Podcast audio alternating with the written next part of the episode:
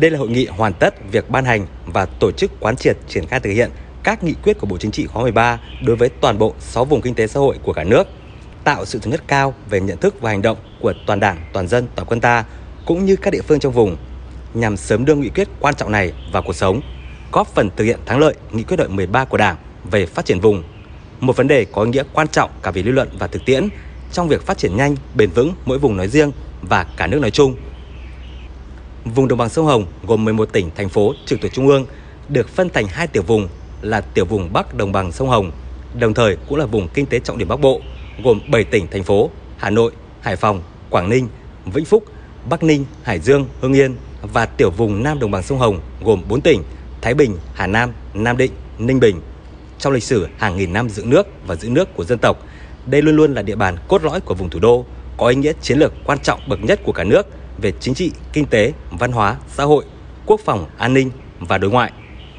Phát biểu chỉ đạo tại hội nghị, Tổng Bí thư Nguyễn Phú Trọng khẳng định qua 17 năm thực hiện nghị quyết và kết luận của Bộ Chính trị các khóa 9 và 11,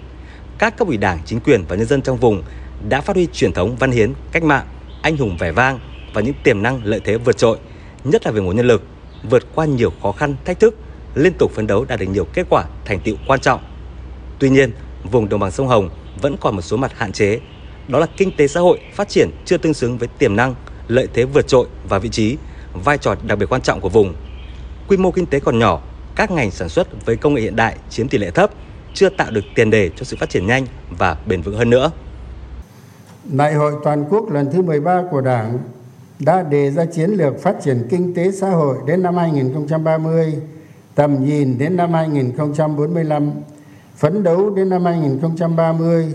nước ta trở thành một nước đang phát triển có công nghiệp hiện đại, thu nhập trung bình cao. Đến năm 2045, nước ta trở thành nước phát triển có thu nhập cao.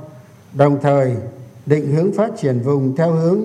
khai thác tốt hơn và phát huy tốt nhất các lợi thế của mỗi vùng về kết cấu hạ tầng điều kiện tự nhiên vị trí địa kinh tế chính trị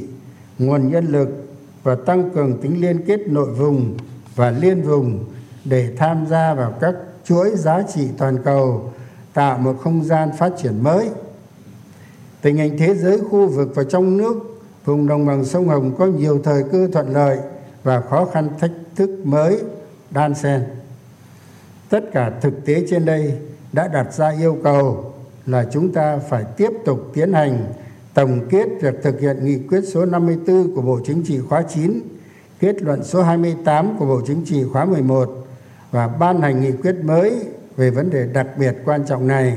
góp phần tạo ra sự chuyển biến mạnh mẽ hơn nữa, có tính đột phá trong công cuộc đổi mới phát triển kinh tế xã hội, bảo đảm quốc phòng an ninh ở vùng đồng bằng sông Hồng và cả nước trong giai đoạn phát triển mới. Đề cập về những ý tưởng mới, tinh thần mới, nội dung mới của nghị quyết Bộ Chính trị lần này, Tổng Bí thư Nguyễn Phú Trọng nêu rõ, nghị quyết lần này đề ra đầy đủ, đồng bộ các giải pháp đáp ứng yêu cầu của giai đoạn phát triển mới, bao gồm các nhóm nhiệm vụ, giải pháp về hoàn thiện thể chế, chính sách phát triển và đẩy mạnh liên kết vùng, về chuyển dịch cơ cấu kinh tế vùng gắn với đổi mới mô hình tăng trưởng để phát triển nhanh và bền vững vùng, các tiểu vùng và các địa phương trong vùng, phát triển khoa học công nghệ, đẩy mạnh đổi mới sáng tạo, chuyển đổi số, phát triển văn hóa xã hội, nâng cao đời sống vật chất và tinh thần của nhân dân, quản lý sử dụng có hiệu quả tài nguyên, bảo vệ môi trường, thích ứng với biến đổi khí hậu, bảo đảm vững chắc quốc phòng an ninh, xây dựng chỉnh đốn đảng và hệ thống chính trị thật sự trong sạch, vững mạnh. Trên tinh thần này, để tổ chức thực hiện thật tốt, có kết quả thiết thực nghị quyết lần này của Bộ Chính trị, Tổng Bí thư Nguyễn Phú Trọng đề nghị các địa phương trong vùng phải nhận thức thật đầy đủ và sâu sắc mục đích, ý nghĩa, yêu cầu, nội dung của nghị quyết, nắm vững những quan điểm, tư tưởng chỉ đạo, những công việc phải làm. Trên cơ sở đó có sự thống nhất cao về ý chí quyết tâm của cả nước, của toàn vùng, của từng địa phương trong vùng.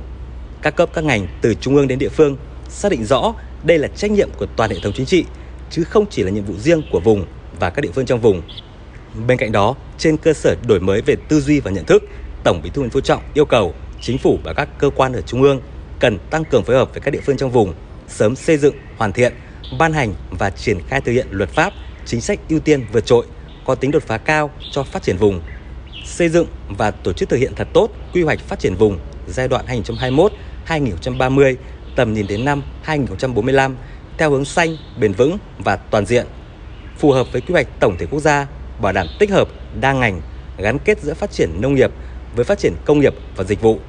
giữa phát triển đô thị với xây dựng nông thôn mới, giữa phát triển kinh tế với quản lý tài nguyên, bảo vệ môi trường, ứng phó với thiên tai và thích ứng với biến đổi khí hậu. Đẩy mạnh cải cách hành chính, cải thiện môi trường đầu tư kinh doanh, thu hút và sử dụng có hiệu quả mọi nguồn lực cho đầu tư phát triển. Đặc biệt, các địa phương trong vùng phải chú trọng và nâng cao hơn nữa chất lượng công tác xây dựng bộ máy tổ chức và cán bộ, nâng cao năng lực lãnh đạo, sức chiến đấu của các cấp ủy, tổ chức đảng, hiệu lực, hiệu quả quản lý của các cấp chính quyền, tăng cường đào tạo, bồi dưỡng đội ngũ cán bộ,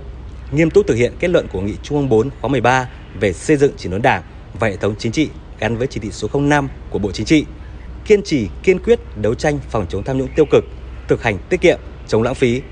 tăng cường sự lãnh đạo của Đảng, hiệu lực hiệu quả quản lý của các cấp chính quyền, xây dựng đội ngũ cán bộ đảng viên có bản lĩnh chính trị vững vàng, thật sự gương mẫu về đạo đức và lối sống.